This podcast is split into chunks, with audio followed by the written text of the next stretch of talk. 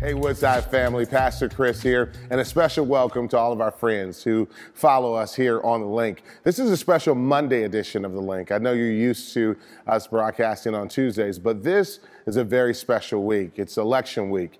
And we've been praying, we've been uh, trying to do our research, and hopefully you've been uh, planning on your vote. And if you have not already voted, like tens of millions of Americans already have, uh, tomorrow is a really, really important day because you're going to cast your ballot. And we thought it would be really important to talk about that act as an act of worship before the Lord and to give you some guidance on how we can honor Christ as we fulfill our duties and responsibilities as citizens of this great nation. I do want to say another word that uh, even if you have already voted, tomorrow should be a day of prayer for you, for all of us as we lift up our nation before the Lord. Uh, may God's hand of grace be upon us. We're going to have a conversation today about how we navigate uh, through earthly politics as citizens of the kingdom of Christ. And I've invited some great friends with me, as always. Uh, to my right is Pastor Ryan Russell. He is our campus pastor at our Pontiac campus. So grateful for you, Ryan. Thanks for joining me. Happy to be here again.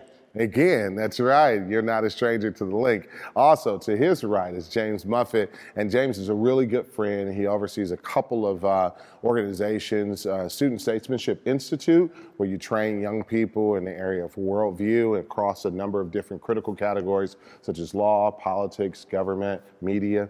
Also, uh, Citizens for Traditional Values, another organization that you have started, and uh, you're doing a great work, brother, and I'm always grateful to talk to you about politics. Thanks for joining us, James. My pleasure. Can't believe you talk about politics and religion together. That's just crazy. there we go, living on the edge. and then Pastor Jon Morales, lead pastor for us at our Royal Oak campus, also the author of uh, a couple of books, and we're really excited about uh, how God is using you, brother, to really train up the hearts of believers to follow God's word and to apply it holistic, holistically to their lives. So appreciate you, Jon. Thanks for joining. Great to be here. Yeah, we got a lot to talk about today, so let's just dive right in.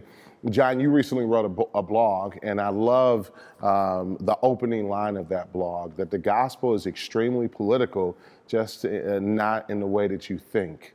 What do you mean by the fact that the gospel is extremely political? Yeah, the, the balance of power in heaven will not shift one iota to the right or to the left based on what happens on November 3rd.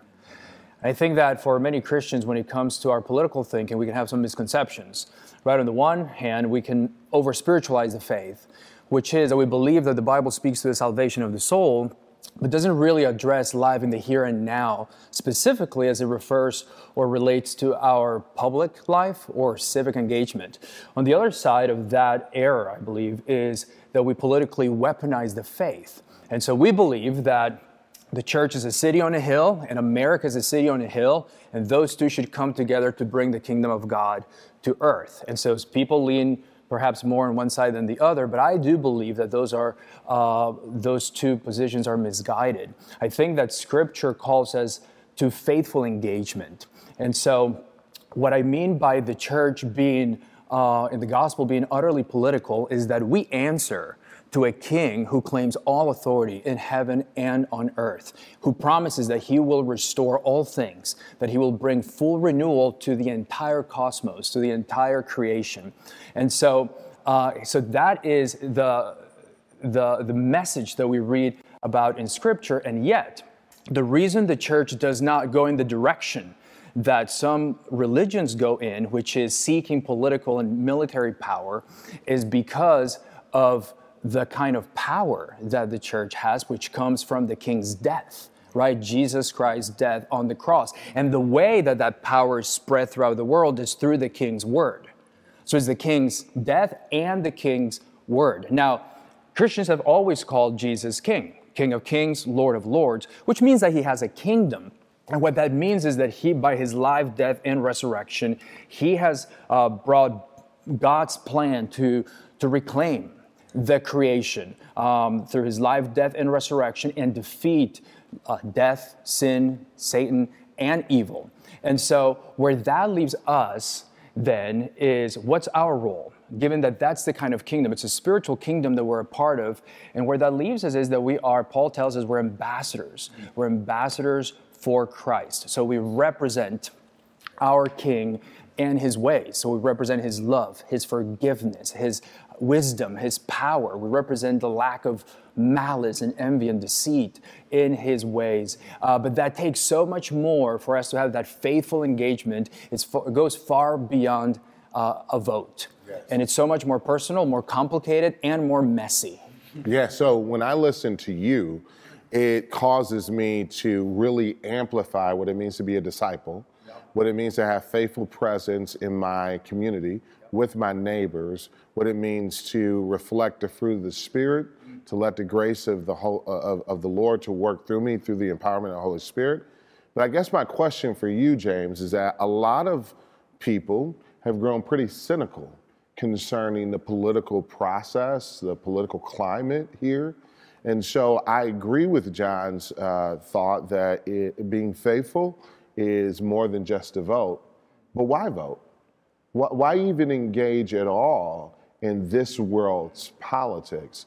Why not just simply resign ourselves to say, I'm going to pray for my neighbor, I'm going to love them, I'm going to bear witness evangelistically, uh, to as many people as I can. I'm going to make sure that I'm faithfully engaged in the covenant community of my local church. Why vote? Yeah, well, that's a good question. And there are Christians historically who have said, I'm not going to. Yes.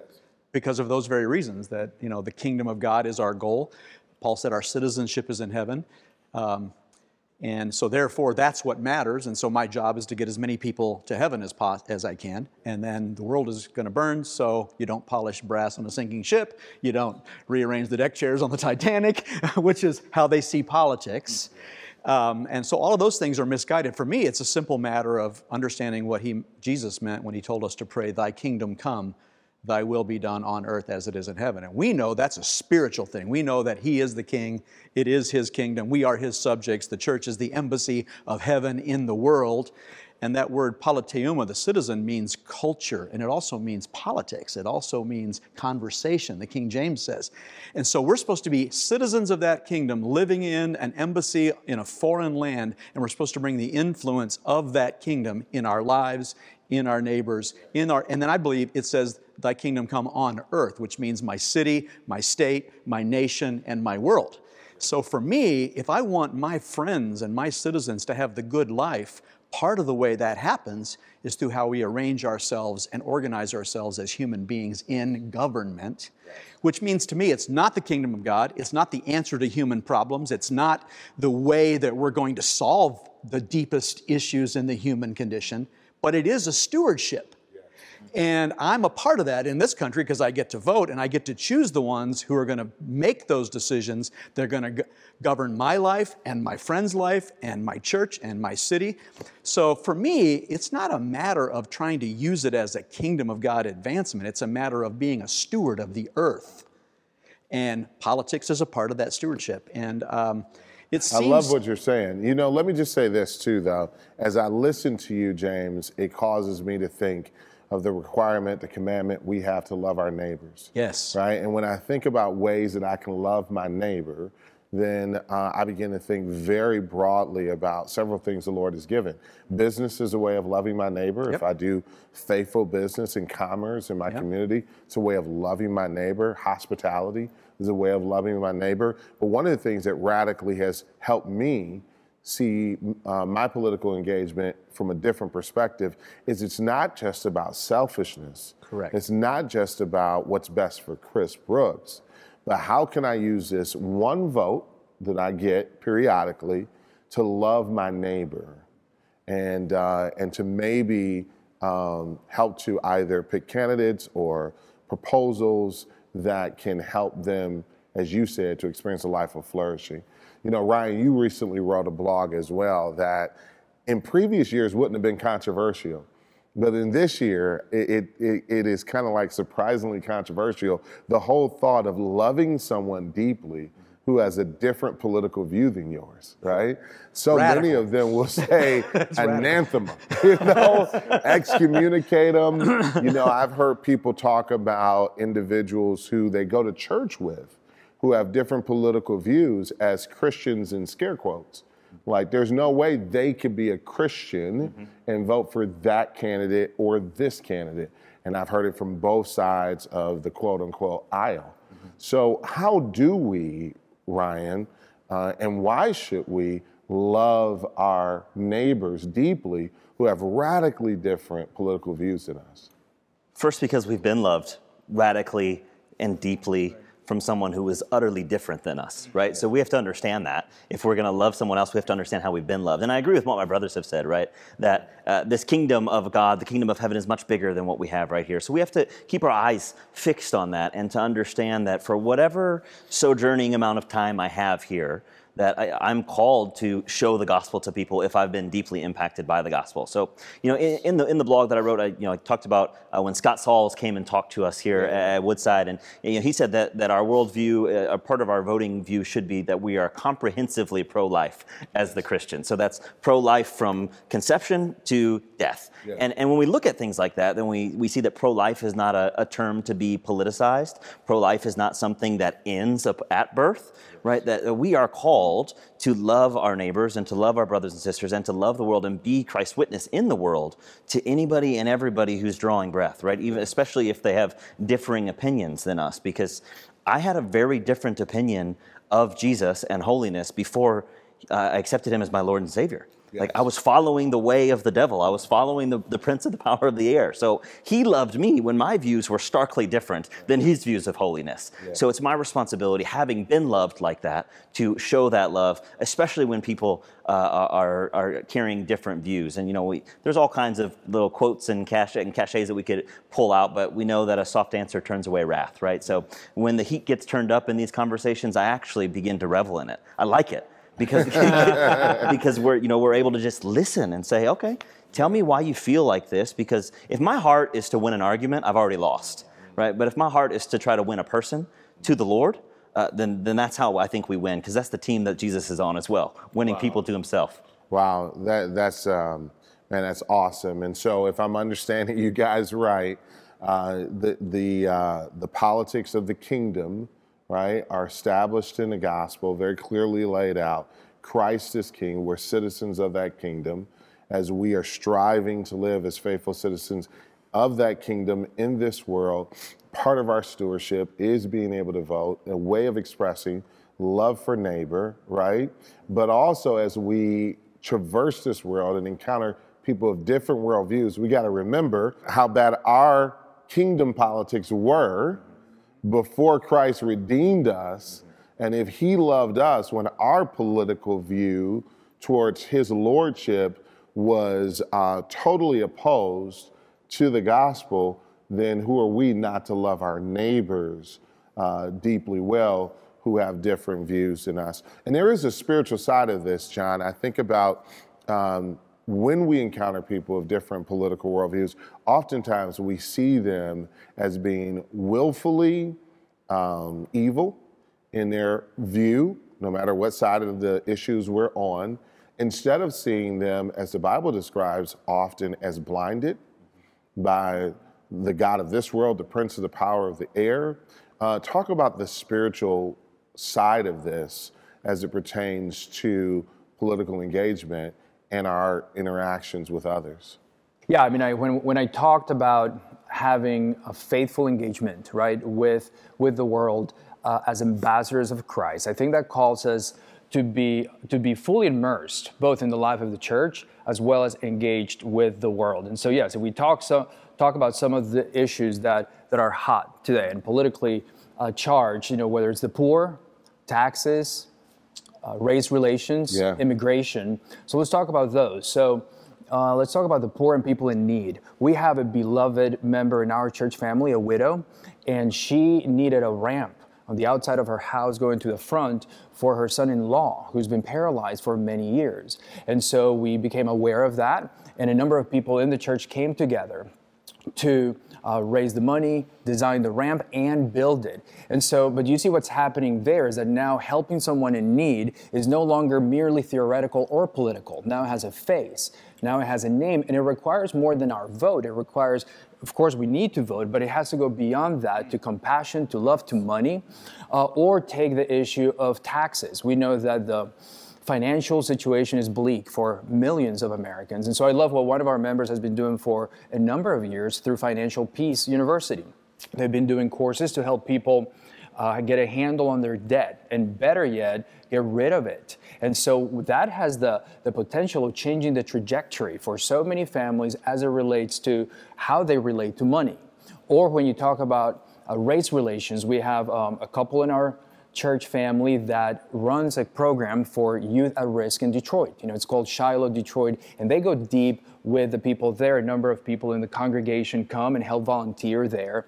But it's just amazing what they're doing because their involvement goes really deep with these young people, and it's uh, and it's amazing for them to be able to have these role models, these mother and father figures, these brothers and sisters in Christ who are teaching them the gospel but also teaching them how to be responsible citizens. And so uh, this has, again, the potential of changing how some black people see white people, how some white people see black people, even generationally. And then when we talk about immigration, um, just four weeks ago, there was a couple in our congregation who the Lord put it on their heart to buy a car for this single mother of two who is from a different country who's been subject to much abuse and hardship. She had wow. only a bicycle to get, even in the winter, her children from school. And so the 30 people came together, they bought this car. But I mean, wow. we could go issue after issue after issue, but I think we get the point, right? Yeah. That it's only under the grace of the rightful king of the universe that we learn to correct oppression and correct oppression we must. But as, we, as we're proclaiming the gospel, as we're getting our hands dirty in the lives of many people, that's how God transforms us first so we can do all the things we've been talking about. And our witness as ambassadors of Christ becomes uh, much, much, much brighter. But it takes deep immersion in the life of the church and faithful engagement with the world. Yeah, I love it. You know, earlier this year, I wrote a blog where I talked about the church has to be able to move from lament to leadership. I think that your examples really are great examples of going beyond just bemoaning the problem. And I think that our culture right now, we're so emphasized on what the problem is, not politics, but anti politics. We can point out pretty clearly where brokenness is happening. But what I hear, and I love the examples, is that the local church can be a place where oppression is fixed as people respond in leadership on a very local level to the needs of their neighbors and their friends around them. You know, James, um, I want to talk about family for just a moment because uh, our kids have watched this. And I'm going to be totally transparent. I did not watch the first presidential debate. And the reason why I did not watch the first presidential debate is because my boys were right next to me Cameron 10, Judah 6 and I didn't want them to see that example. I just felt like this is not the character or the type of social interaction that I want to develop and cultivate within them. I'll watch it later after I put them to bed, and I was able to. Uh, but in that moment, there was a sadness in my heart. Our kids are watching uh, the vitriol that's a part of the political moment, uh, the trillions of dollars now that are spent oftentimes for this kind of scorched earth approach. Um, how do we talk to them about all of this, both the positives and the pain points, uh, and helping them to navigate through it? Yeah, that's probably the, the million dollar question, and, and I didn't watch the debate either. Um, I haven't watched debates in many years. I, I pay attention to what politicians do yeah. rather than listen yeah. to what they say, yeah. because that helps me calibrate uh, myself a little better. Sure, sure. and then I don't throw things at the TV. So, uh, because I get angry and upset just like everybody else does, you know, um, and part of the, the, is to do that. But when it comes to trans, uh, uh, training kids, the, the key thing is not what we teach them in teaching, the key thing is what we model in front of them. Um, and so, for instance, I'm heavily involved in politics, and I have been for 30 years. I have convictions that are deep, you know. I have principles that I will not give up on. And I have people in my own church and even in my own family who share completely different and opposite views. Even their presuppositions are different. We- We're not even talking the same language when we bring the discussion up. Okay, so we're talking about loving our neighbor, right? Um, one of my, my pastor recently said that, you know, loving God, the barometer of loving God is how well you love your neighbor. And he said the barometer of how well you love your neighbor is how well you love your enemies. so that's the true barometer. So I have to ask myself, how do I love my enemies? I'm actually required to love my enemies. That's a political enemy, that's a financial enemy, that's a relational enemy. It doesn't matter. I don't think there's any qualification. So I have a lot of political enemies, people that see themselves on a different side of the equation than I do. And so, how do I relate to them? So, what I teach through my program is I teach uh, what the scripture says to Christians living in persecution always be ready to give a reason for the hope that you have, but do this with gentleness and respect. That is the commandment for the Christian who engages in this kind of world that we live in that is full of sin, anger, animosity, hatred. We're not allowed the luxury of bringing that into our political engagement or any other engagement. We don't have that luxury. We're embassies. We're in the embassy of heaven. We're ambassadors for Christ. We have a higher calling. So I'm in the world, but I'm not of the world. I have to engage the world, but I can't do it the world's way. I can't sink to the level. There's an old political joke that says if you fight with a pig, two things happen. Number one, the pig loves it. And number two, you get dirty. And you know, you don't, you, you, you- we can't go there. Yeah. We, we are, we are, he is seated far above all rule and power and principalities and power. And we are seated with Christ in the heavenly places. Thy kingdom comes. That means in me, I have to have an attitudinal awareness of that person who is my enemy created in the image of God with dignity and worth, and I owe respect to them, even if I deeply disagree with them. And I can tell you that may be the hardest thing in the world to do. Yeah, well, I will say, simply say this that just as Jon blessed us with these examples from his local church, we're going to need to see that modeled. We're going to need agree. to, I think our kids are going to need to be able to see models of where that's happening, where people are loving one another deeply while, it, while at the same time being able to say, we disagree. We definitely disagree on, on certain of these issues, but that does not mean I can't pray for you. I can't show compassion to you. I can't care deeply for your Serve family. you, love you, whatever it takes, yeah. Um, because clearly that's what Christ did for us. Well, while we were still enemies, yes. we Yeah, were his yeah, enemy, Yeah. and he loved us. So, I mean, that's the example. we had terrible politics and he saved us.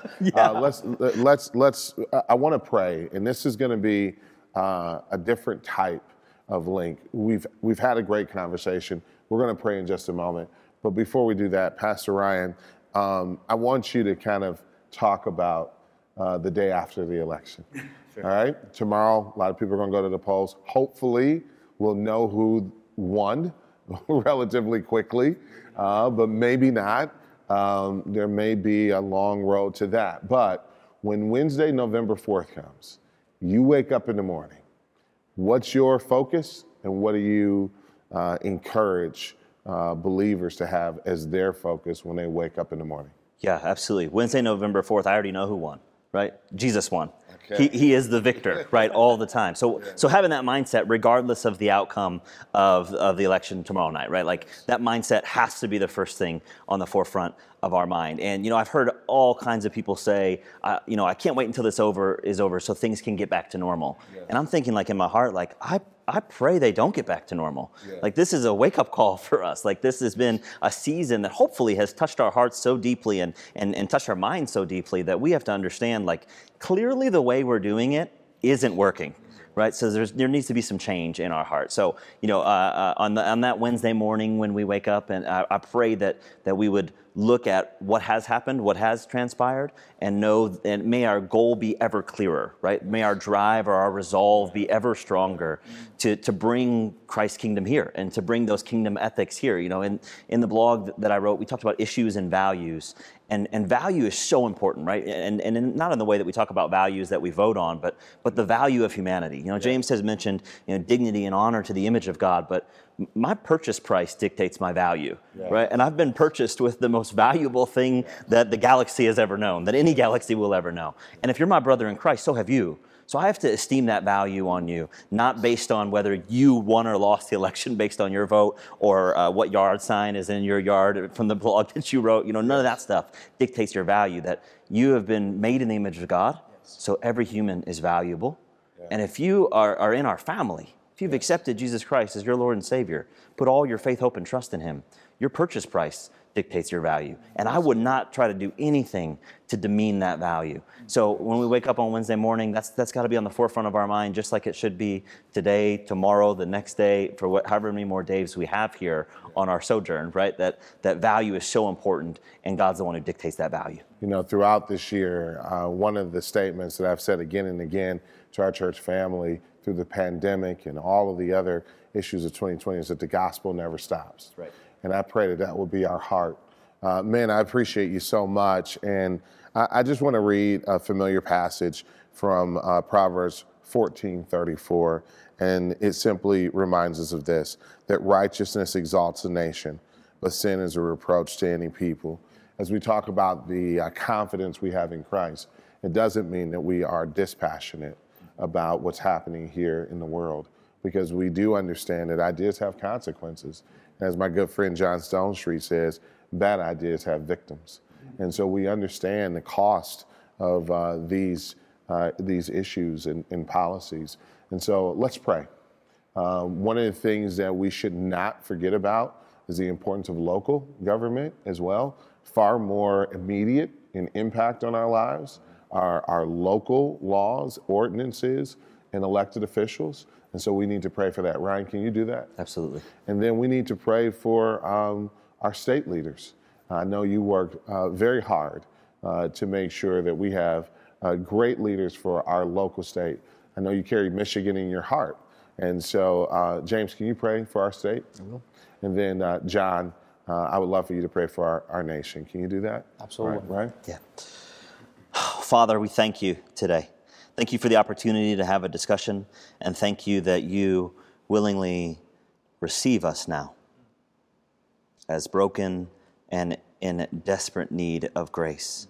So, in the name of Jesus, we pray for all of our local officials, God, for everybody who is uh, running or, or watching in a local election. I pray that they would understand the call that they have on their life as people who are in authority, knowing that, God, you have put that call on their life and they are going to uh, answer one day for how they handled that authority uh, by your kingdom ethics, not by the ethics of Pontiac or Royal Oak or Troy, but by your kingdom ethics. So, God, I pray for uh, local government. I pray for every city, city council person, uh, our county commissioners, uh, mayors, library board trustees that are being elected. And I pray that they would understand authority appropriately. And I pray for the church right now that the church would be strengthened in local government, that our voice ought to implicitly impact everything that is said and done, because our light should shine so brightly amongst men and women, that our conduct should be so honorable amongst men and women. So I pray that the church would be strengthened locally and that local governing officials uh, would fight to preserve the rights that we have in our local municipalities uh, and that they would advocate uh, as we uh, reside under state government as well. We love you, Jesus. I thank you.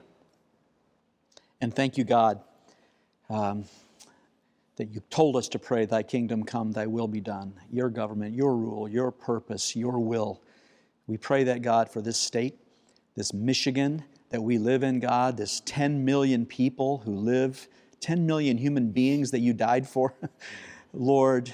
And there are so many things being decided, even next uh, tomorrow, or even right now, God, about who's going to sit in the seats of 110 House seats uh, for the Michigan legislature, Lord? Who's, who's going to be uh, in our Supreme Court, Father? Who's going to serve on our State Board of Education, Lord? Who's going to serve on our university boards? Lord, these decisions are being made as people go to the polls, and your word tells us, Lord, that you're the one who raises up one and puts down another that Lord, uh, even that the heart of the king is in your hands and you, you direct it in the way that you want. So we do pray that righteousness would uh, enter our halls of government for this state, that uh, justice and truth would roll down like waters, Lord, and that people would be elevated to positions of authority who would glorify you, who would honor you, Lord, who would, would lift you up, would model kingdom, not just policy, but kingdom character, Lord. And we pray, Father, for every person who lives in this state that you would give them a life that flourishes, a government that works, that serves, and does what your calling for this government would be, Lord. We bring the whole state of Michigan before you. We lay it on the altar, God. We ask, God, would you be sovereign, Lord, over these elections and over our leaders in Jesus' name? Yes, Lord. What an honor it is for us to live in this land, to, to be able to have a say in uh, the process of democracy. What an incredible privilege for us, Lord. So many of our brothers and sisters throughout the world do not have this privilege. So, Lord, let us be good stewards. Let us know that we will answer to you for our vote as for everything else that we do, God. And Father, we do pray for, for the executive, legislative, and judicial branches of our government. Father, we pray for wisdom they need wisdom. They need character, God. They need to take their, their role so seriously. And so, Father, I pray for your protection over them. I pray, Father, for us that we would be praying for our government officials as you command us to. I pray that we would honor everyone, love the brotherhood, fear you, God honor the emperor, which in our case is the president. Father, I pray that in our case, for us as Christians, that there would be no talk of not my president. We are one nation, and we ask you for unity, God. We're going to need so much of your blessing, of your protection, that we may have peace in the days ahead. We pray this in Christ's name. Brothers, I am so encouraged by you guys. I love being able to gather together to talk with you, to learn. Obviously, this just scratched the surface. I would encourage folks, if you have not read uh, Pastor Jon's blog, please do so. Uh, about the uh, politics of the gospel. And if, if you've not read Pastor Ryan's blog on learning to love our neighbors, even who have different political views than us, you need it. And if you have not yet done your research on SSI, if you're a parent like me, you need to do that. And CTV is here to help you as well. You can find out more all in the postscript for this particular episode of The Link. We'll re air this tomorrow. And uh, as we leave you, we encourage you gather your family together, bow the knee before the King of Kings, acknowledge his lordship over your home, over your family, over our country, and over the earth, and then pray uh, pray that His kingdom would advance uh, in your neighborhood and through your family. Listen, thanks for being with us. Can't wait to see you on the next edition of The Link.